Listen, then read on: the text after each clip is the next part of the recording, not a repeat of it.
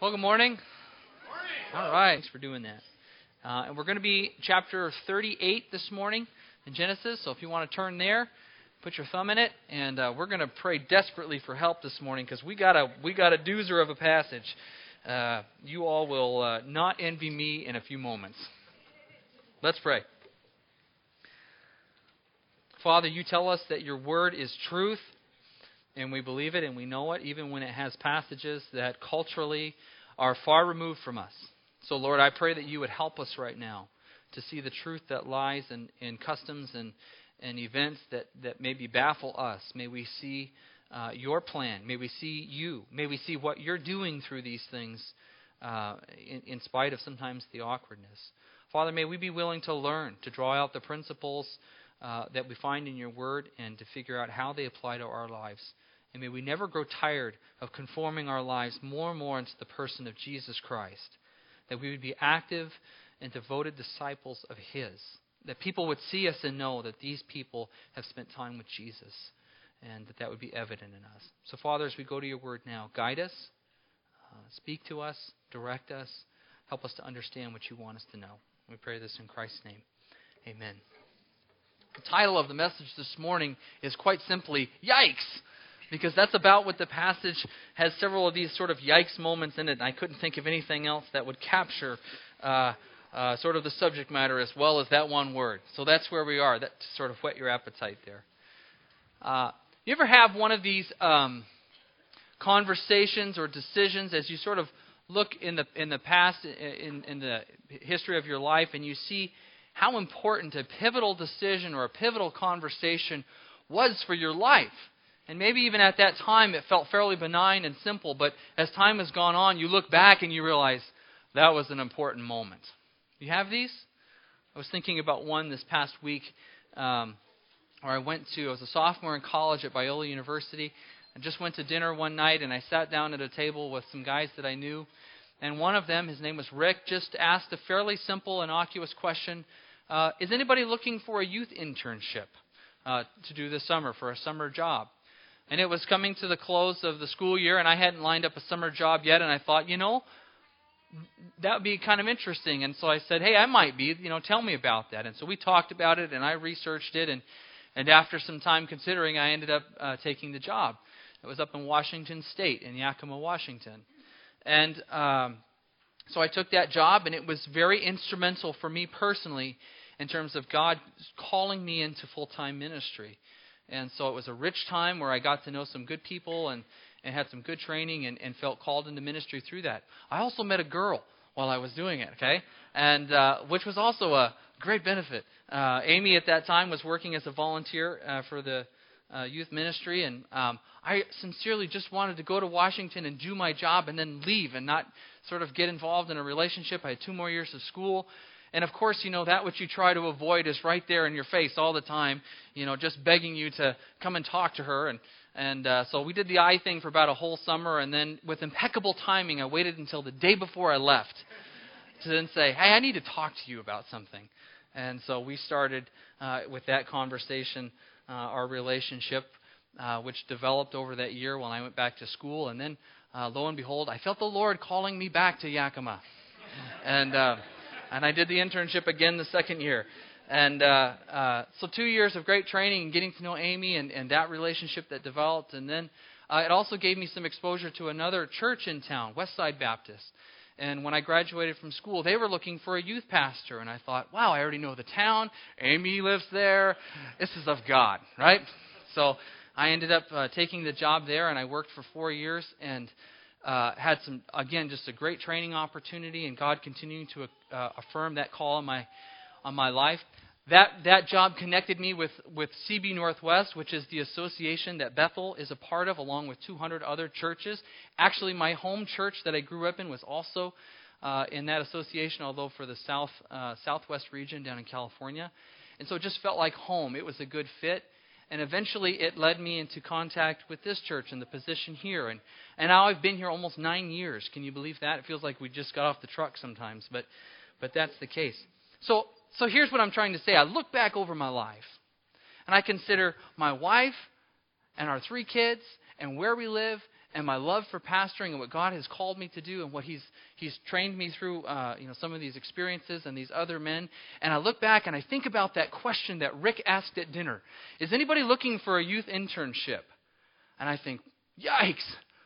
What what an important pivotal moment. I can sort of trace all of these things back to this one decision to answer that question. I mean, you know, what if I had gone to the movies or skipped dinner or slept in or something like that? What would have happened?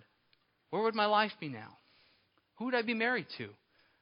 What, what would I be doing? Would it, would it be different? I don't know if you can look back over your life and find one of those moments, but if you if you are aware of one of those, sometimes it can make you feel uh, like sort of the events in your life are very fragile, and uh, you know who who knows what might happen. Um, but instead, I, I think Scripture tells us uh, it gives us some great comfort to let us know that God is in control of these things. Proverbs sixteen nine says, In his heart, a man plans his course. But what? But the Lord determines his steps.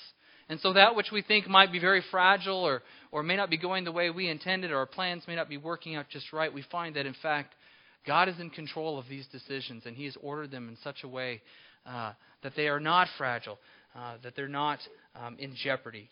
the story that we're looking at this morning uh, also gives us that same truth. Now, I'll be upfront with you. This is a bizarre story.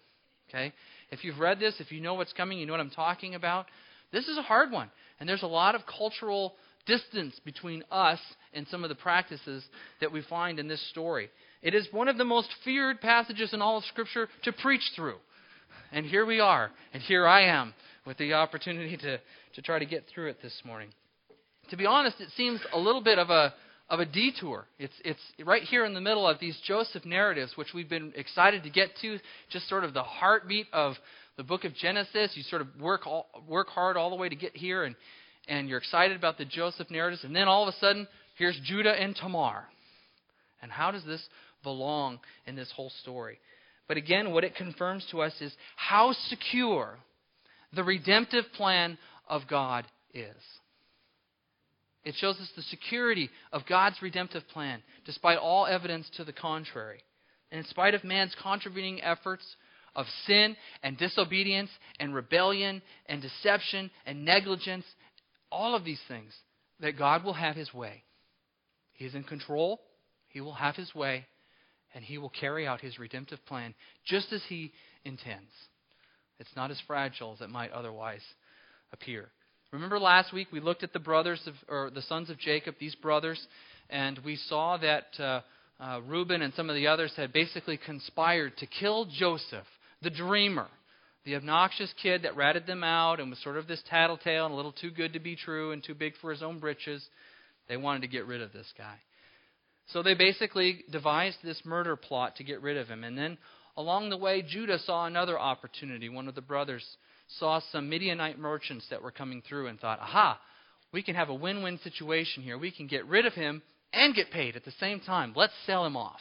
And so they do that, fabricate a lie, take back this bloody garment to the father to say, See, your son is killed. And that's effectively what they do. And the end of chapter 37 concludes with this. Meanwhile, the Midianites sold Joseph in Egypt to Potiphar, one of Pharaoh's officials, the captain of the guard. So we're left with where Joseph is, and then this narrative picks up, and it continues on with the life of Judah. And it almost just seems as though they're going to get away with this. They're going to perpetrate this crime. They're going to uh, they're going to sell off their brother, and they're going to get away with it. It seems like sin is not going to get dealt with here. But in fact, as we go into chapter 38, we realize that God, in fact, does take sin very seriously, and that ultimately it does not go unpunished. Look at verse 1 with me. At that time, Judah left his brothers and went down to stay with a man of Adullam named Hirah. There, Judah met the daughters of a Canaanite man named Shua. He married her and lay with her. She became pregnant and gave birth to a son who was named Ur. Uh, she conceived again and gave birth to a son and named him Onan she gave birth to still another son named and named him Shelah, which really is an unfortunate name for a boy, by the way. Uh, it was at Kezib that she gave birth to him. Judah got a wife for Ur, his firstborn, and named and her name was Tamar. But Ur, Judah's firstborn, was wicked in the Lord's sight, so the Lord put him to death. Okay, there's our first yikes moment. Many more to follow here. Uh, and we need to understand Judah's decision at the outset here. First of all, his decision to marry a Canaanite woman was again a serious threat to the redemptive plan of God, sort of placing everything in jeopardy again. And isn't it amazing how each person, each patriarch, just from, from one generation to the next, Abraham, Isaac, Jacob, and now his sons Judah here, continue to, to seem to have everything, do everything they can to contravene God's redemptive plan, constantly placing it in jeopardy with their rebellion. And here Judah is leaving the covenant family, and he goes and marries this Canaanite woman, which again sort of puts this tribe in jeopardy for being assimilated into the pagan and cultic culture of the Canaanites. That's what's at risk here. And so he basically, by going off and doing this and leaving the family, is sort of thumbing his nose at God and his covenant plan and just doing what he wants. Okay? So that's, that's essentially what's going on here. And once again, God intervenes. And we see his oldest son, Ur, is just simply, because of his evil, put to death. Now, I want to put that in perspective uh, for just a moment here, because the passage doesn't really tell us what evil he has done. But let's consider uh, a contrast between what little we know of Ur and Judah. Let's look at what Judah has done. Judah was involved in some degree, to some degree, in this massacre at Shechem. Remember that when Dinah was uh, was defiled there, and so to some degree he was involved in that. He's also involved in a murder plot to kill off Joseph, and he convinces his brothers to do something different. But he's still involved in the selling off of his own brother uh, for profit, and then going on and and perpetuating this fraud and telling dad, your son, your beloved son, Joseph, has been killed. This isn't just a passive lie. He brings a garment that's dipped in blood and says, Here, Father, he's dead. And allows his father just the grief of dealing with that reality without correcting him. And then he goes on and does this other thing of marrying a Canaanite woman, again, thumbing his nose at God and his covenant and the covenant family, and just goes off to do what he wants. And Ur was evil. Not Judah. Judah has done these things, and he is not outright judged here, but Ur is. So I don't know what Ur did, but let's just say he was a bad guy and he got what he deserved. And what we learn at the outset here is very simple that God is not a God to be trifled with. He is a serious God. And he takes sin and he takes righteousness very seriously. Ur is not the only man in Scripture that was simply put to death for his evil act. Uh, we're going to find out later on that his brother Onan was also put to death. Uh, as, we, as you read throughout Scripture, you find other men and women. Uh, Uzzah, who was uh, a priest and who was accompanying the Ark of the Covenant while it was being carried along on a cart, when it began to tip out, reached up and touched it and grabbed it, and this was a desecration. And for doing that, he was put to death by the Lord. We have Ananias and Sapphira in uh, the New Testament in Acts 2, or, or, not Acts 2, but later on in Acts, I think chapter 7, uh, for deceiving the apostles for the gift that they were giving uh, at that time, their, their, their offering, deceiving them about the amount that they were bringing, they were instantly put to death. Uh, and then Ur, and then Onan. We don't get away with sin. Sin gets judged. If you think you have you are getting away with some secret sin, something's in your life and you know it's not right, but you're just hanging on to it and managing it, feeling as though you're getting away with it. You be very careful. Because God judges sin. For those who have placed their faith in Jesus Christ, their sin is judged in Jesus and killed in Him. He is our scapegoat, which is why we gather together to, to sing celebration songs and to worship Him, because He is our Redeemer and He took our punishment. If you haven't placed your, your, your faith in Him and you're continuing on in your sin, you are under a judgment of God, and your sin will be judged. We take God very seriously. He is serious about sin and righteousness. As we go on in this passage, we also find that God takes our family responsibilities very seriously. And if you think that first story was kind of strange, hang in there. This is where it begins to get even more bizarre. Look at verse 8. Then Judah said to Onan, Lie with your brother's wife and fulfill your duty to her as a brother in law to produce, to produce offspring for your brother. But Onan knew that the offspring would not be his, so whenever he lay with his brother's wife, he spilled his semen on the ground to keep from producing offspring for his brother. What he did was wicked in the Lord's sight, so he put him to death also. Judah then said to his daughter in law Tamar, Live as a widow in your father's house until my son Shelah grows up. For he thought, He may die too, just like his brothers. So Tamar went to live in her father's house. Well, you can see we've definitely turned the channel here, and Jerry Springer is now on. This is sort of what's going on here. Lots of things we cringe about as we read this. First of all, uh, we hear these instructions that Judah gives to his son Onan to go and lie with your dead brother's wife and produce offspring for her. Um, some things we need to understand about this culture so that we can fully appreciate what's going on. First of all, producing an heir was critically important uh, in this culture. And while this exchange, this custom, what is known as levirate marriage, uh, is definitely something that is somewhat uncomfortable, uh, it is in fact a very charitable and a benevolent act in its intent. Okay? And I'm going to try to, hopefully, I can and show this to you. The society at this time was deeply affected by war and disease and famine and just premature death overall which left behind a lot of widows who lived in a very vulnerable and exposed condition in this, in this harsh world the, at this early time. Uh, and so the way that their culture dealt with this problem, rather than welfare or social security, the system that they devised was what we call levirate marriage. Uh, and you can see uh, historical evidence of this both from the Hittite laws and even from biblical laws. In fact, in Deuteronomy 25, it's uh, it's very well defined as to how it was supposed to work. It is something that's commended in Scripture. Um, the name levirate comes from the Latin word levir, which means uh, husband's brother. Okay? And, and basically, the point was that if your brother died and he left a widow behind, uh, that the brother would assume responsibility for that family and would help manage the resources and care for the widow and uh, basically marry her and, and, and take her into his family so that he could help provide that coverage for her. Um, so again, it was a very benevolent kind of thing. If the deceased man left no descendants, the expectation was that would be that he would marry uh, this childless widow for the purposes of producing offspring, so that she wouldn't have to continue in that vulnerable condition, but would in fact have a son, so that the line could be continued, uh, and that she would not um, have that sort of exposure. And so it was, you see, it was benevolent and charitable, and it was an attempt to uh, protect and to take care of those who would otherwise be exposed to a harsh world.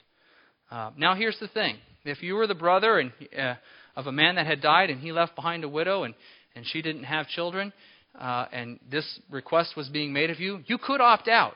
Okay, there was a clause for opting out.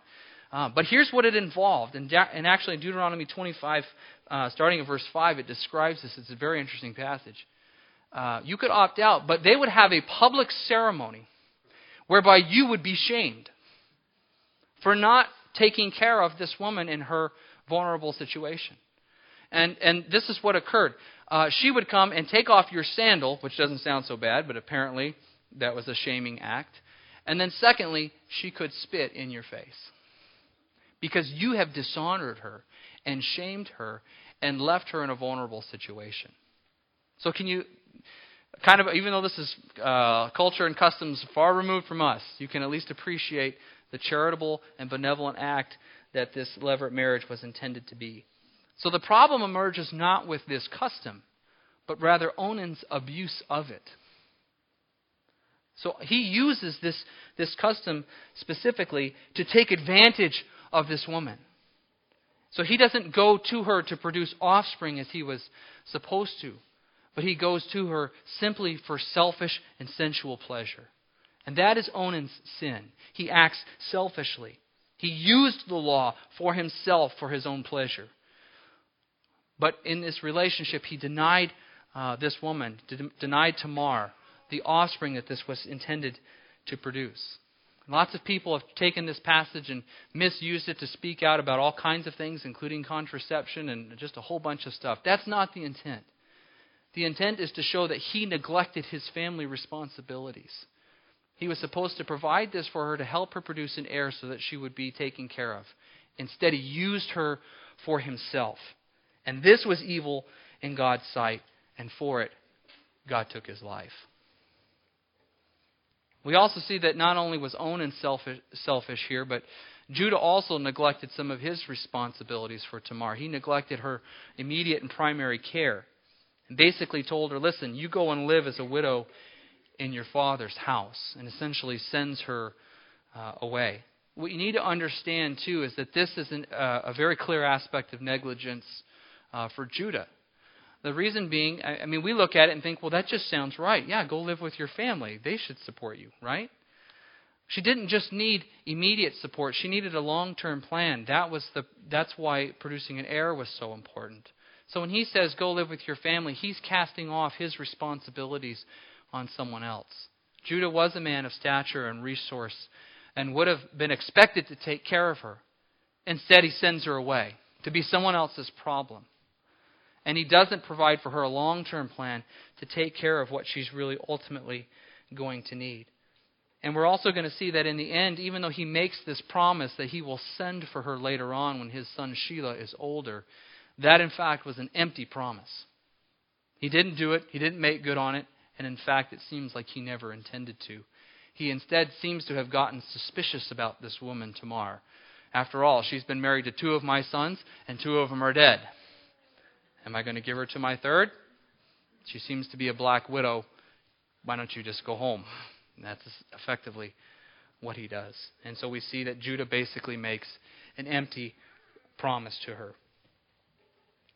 Well, just some application that I think we actually can take from this. Uh, you may not have the responsibility of levirate marriage, okay? Uh, but God's word places a high value in this passage on family responsibilities and on taking care of each other and making sure that someone in your family isn't left in a vulnerable or an exposed situation. We have serious responsibilities to take care of for one another and our families. In fact, 1 Timothy says this if anyone does not provide for his relatives and especially his immediate family, he has denied the faith and is worse than an unbeliever. The reason being because he has acted in contradiction to the revelation of God that he has been given. And so he's therefore worse than an unbeliever who hasn't even responded to the revelation. God takes family responsibilities seriously. So here's some examples of what that may look like in your life. Maybe you have some parents that are aging, and their needs are now greater than they used to be. It might mean that you spend a lot more time over at the house helping out with chores and things. It might mean that you, yes, build that addition to your house and move mom in. It might mean uh, doing any number of things. It might mean sending some more financial resources from for your aged parents that are needing increased help. It might mean providing child care for your son and daughter so they can go out on a date. You know, something that my parents do for Amy and I, every year at our anniversary, they send up a check and they say, We just want you to go out and have dinner together and, you know, hire a babysitter or whatever you need. And they do that every year. And I want to tell you, it's an incredible encouragement to us because it's not just about an evening out, but it's a way that they affirm our marriage. And it's a way that they say, We're behind you, and we don't want there to be any obstacle for you guys to continue to have a close and intimate marriage. And so we're, we're just wanting to encourage you in this way. Dads, can I pick on you for a minute? How engaged are you with your kids when you get home? I know, I'll be honest, when I get home, the last thing I want to do is to roll around on the ground and wrestle. I don't want to talk and hear stories. I just honestly want to sit down on the couch and turn on some sports and watch somebody else work and be entertained. And that's what I want to do in my heart of hearts. But what message am I sending to my kids? When dad gets home and they haven't seen me all day and the first thing they see is me glaze over doing something else and not being engaged in their lives. Dads, how engaged are you in your uh, parenting and your relationships with your kids? Those of you who are single, you may be sitting there saying, Hey, thanks a lot for rubbing this whole family thing in my face again. I really appreciate it. You know something I would encourage you? I would encourage you to just adopt a family. Seriously. And just come alongside and say, Listen, I want to use my freedom to bless you and to be involved. And I, and I need the strength and, and the encouragement that I find in your family and my own life. And just yoke yourself up with that family and be an encouragement and a mutual support uh, to them. Consider what Ruth and Naomi did. Uh, they, they tied themselves together uh, so that they could support one another. Overall, what we see so far is we see certainly that God takes sin and righteousness seriously. We see that He takes family responsibilities seriously. And then finally, in the, the latter portion of this story here, we see that God takes redemption very seriously. Look at Genesis uh, 38, verse 12. Um, after a long time, Judah's wife, the daughter of Shua, died. When Judah had recovered from his grief, he went up to Timnah to the men who were shearing his sheep, and his friend Hirah the, the Adullamite went with him. When Tamar was told, Your father in law is on his way to Timnah to shear his sheep, she took off her widow's clothes, covered herself with a veil to disguise herself, and then she sat down at the entrance to Enaim, which is on the road to Timnah. For she saw that though Shelah had now grown up, she had not been given to him as his wife. There we see that this was in fact an empty promise, and she observes it. Okay? Verse 15. When Judah saw her, he thought she was a prostitute, for she had covered her face. Not realizing that she was his daughter in law, he went over to her by the roadside and said, Come now, let me sleep with you. And what will you give me to sleep with you? she asked. I'll send you I'll send you a young goat from my flock, he said. Will you give me something as a pledge until you send it? she asked. He said, What pledge should I give you? Your seal and its cord and the staff in your hand, she answered. So he gave them to her and slept with her, and she became pregnant by him. And after she left, she took off her veil and put on her widow's clothes again. Meanwhile, Judah sent the, sent the young goat by his friend the Adullamite in order to get his pledge back from the woman, but he did not find her. He asked the men who lived there, Where is the shrine prostitute who was beside the road at Enaim? There hasn't been any shrine prostitute here, they said. So he went back to Judah and said, I didn't find her. Besides, the men who lived there said, There hasn't been any shrine prostitute here. Then Judah said, Let her keep what she has, or we will become a laughing stock. After all, I did send her this young goat, but you didn't find her. Well, yikes number two, right? Or three, wherever we are, and I've lost count. Uh, essentially, we see here that Tamar takes matters into her own hands, and she disguises herself uh, as a prostitute. Now, again, something you have to understand here, this again seems strange, but in fact, the custom of levirate marriage did include the fact that if there wasn't uh, a, a, brother of proper age uh, to perform what was required there, that in fact the responsibility could fall to the father uh, of the household. In this case, it would be Judah. Okay? And again, that's a stretch for us uh, culturally and custom wise. But here's the, here's the salient point. This is what you really need to understand. Tamar is only trying to acquire that which she has a legal right to, according to the custom of the day and, and the way levirate marriage was, was lined out. She is only trying to acquire what she has a legal right to. And as hard as it is to say, and, and, and to probably to hear, Tamar's actions here actually qualify her as the heroine of this story. There's some lunch conversation for you. Okay? You can kick that around for a little bit. The only thing she really is guilty of here is deception. But her deception is actually an act of loyalty and faith. And as hard as that is to appreciate, she's very similar to Rahab, who, in, in, the same manner, deceived as an act of faith and covenant love. And for that, Rahab was commended in Hebrews. And so Tamar's actions here are, are similarly acts of, of covenant, loyalty, and faith. Let me try to show you again here. First thing, she's actually loyal to her deceased husband by trying to raise up an heir who will continue on the family line and protect her for the long term. That is an act of loyalty and faith and fidelity, according to the established levirate custom. Secondly, she has not married another Canaanite, but stayed committed to the covenant family that she has married into, not once, but twice. Uh, and it's actually her faithfulness that protects the family line. She's a fascinating contrast, actually, with Judah, if you consider here. Judah is running away from the covenant family. In the very first verses, we see him leaving the brothers, going to uh, the Canaanites, and taking a wife from there, placing the covenant line in jeopardy.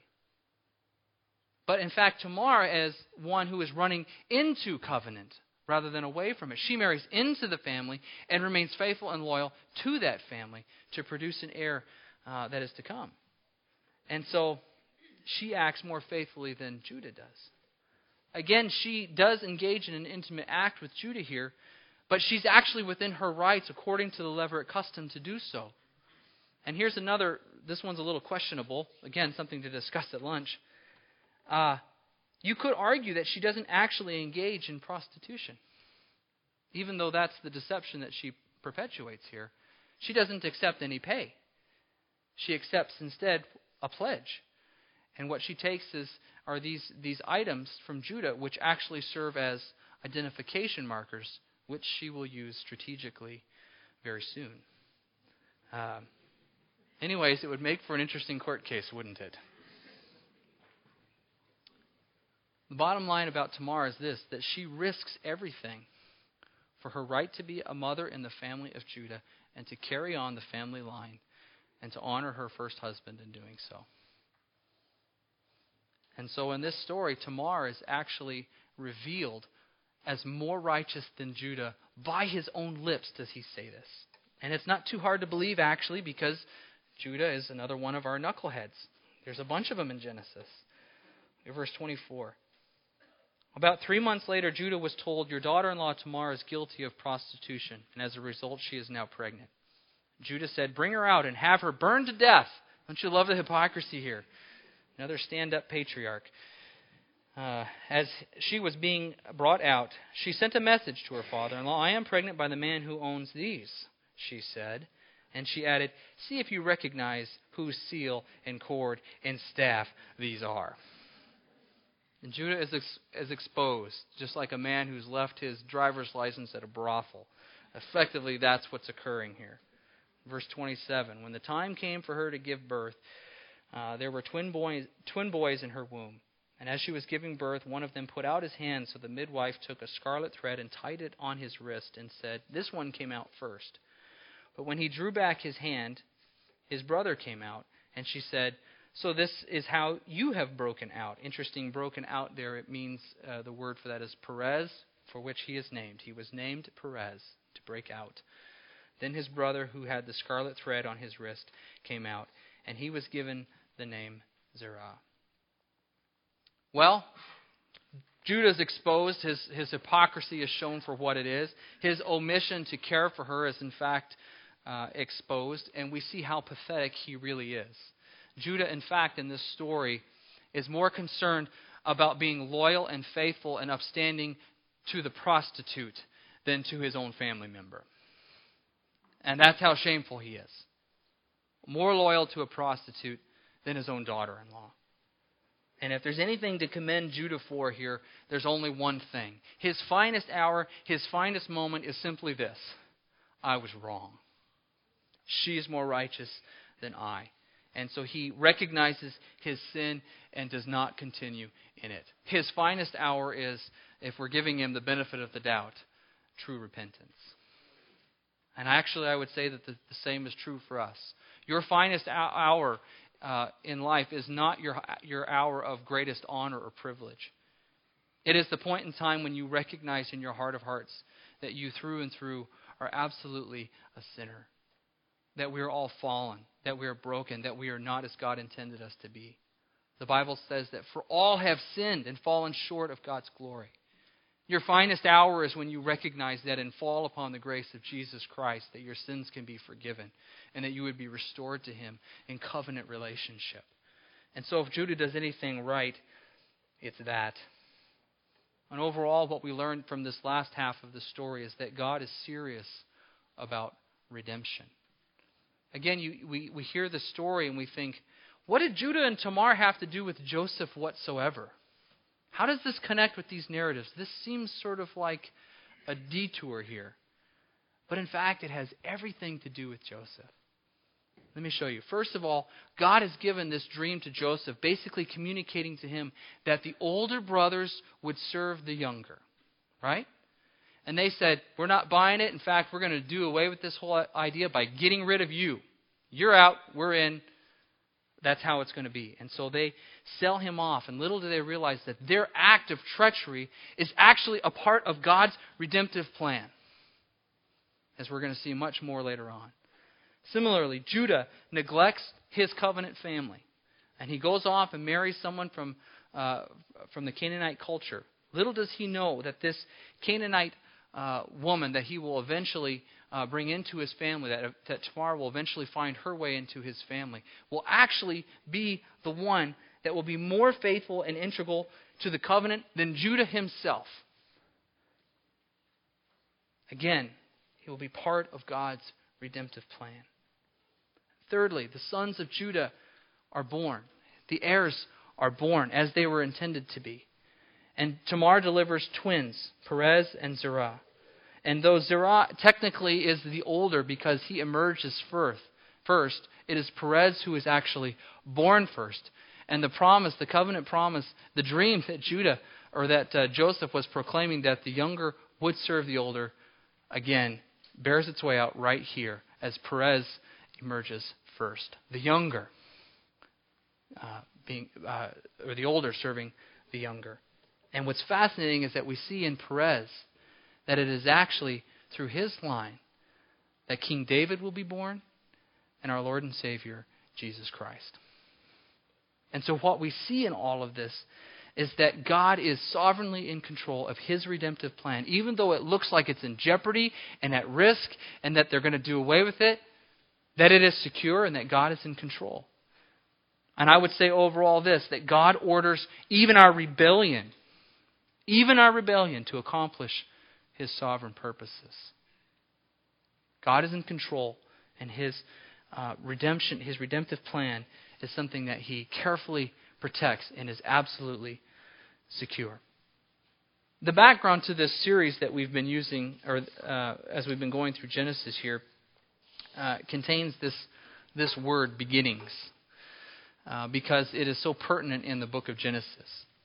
Uh, I haven't referred to it a whole lot, but you may have observed this and thought, yeah, that's appropriate because Genesis is, in fact, about the beginnings of this world and where the physical universe came from, right? But the other thing that we see beginning in the book of Genesis is not just the physical universe, but the beginning of God's redemptive plan. From the very early stages, God was weaving in a plan by which men could be brought back to Himself uh, in spite of their sin, where He would reclaim them as His children, where He would wash them as new creatures, where they would be forgiven. And on the cross, we actually see this redemptive plan culminated in Jesus Christ, and He declares, What has begun is finished. Because sin and death were dealt with. And Jesus uh, took upon the cross all of our sins, the sins of humanity, in that one instant they would be killed. That we would have the opportunity to be made righteous by placing our faith and our trust in Him. God is serious about redemption. And His plan of redemption, though seemingly in jeopardy frequently in the book of Genesis, has been secure. And He has weaved all of these events together to secure salvation for all who would place their faith in him. Let's pray.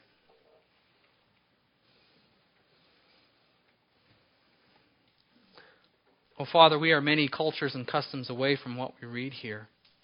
And yet we do see these three principles that are absolutely pertinent to our life. You are serious about sin and righteousness. You are serious about relationships. You are serious about redemption.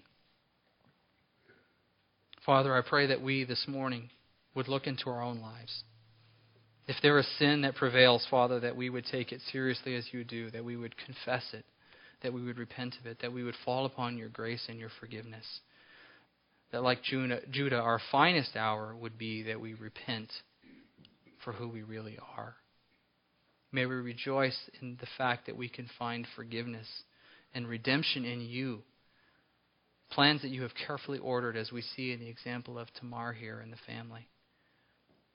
Your intention is that we would be your children, forgiven and washed clean of all our sin. So, Father, if there's anyone here who has not placed their faith in you and trusted in you as their Savior, that you would speak to their heart now and draw them to yourself, that they would fall upon your mercy and grace and be redeemed. I pray this in Christ's name. Amen.